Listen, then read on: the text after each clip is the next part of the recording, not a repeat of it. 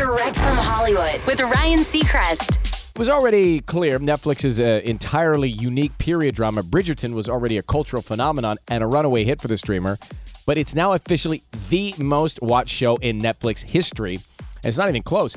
An unprecedented 82 million households have tuned in around the world in the first 4 weeks of Bridgerton's availability, easily surpassing The Witcher's original record at 76 million. That means over 41% of every home with Netflix has tuned in.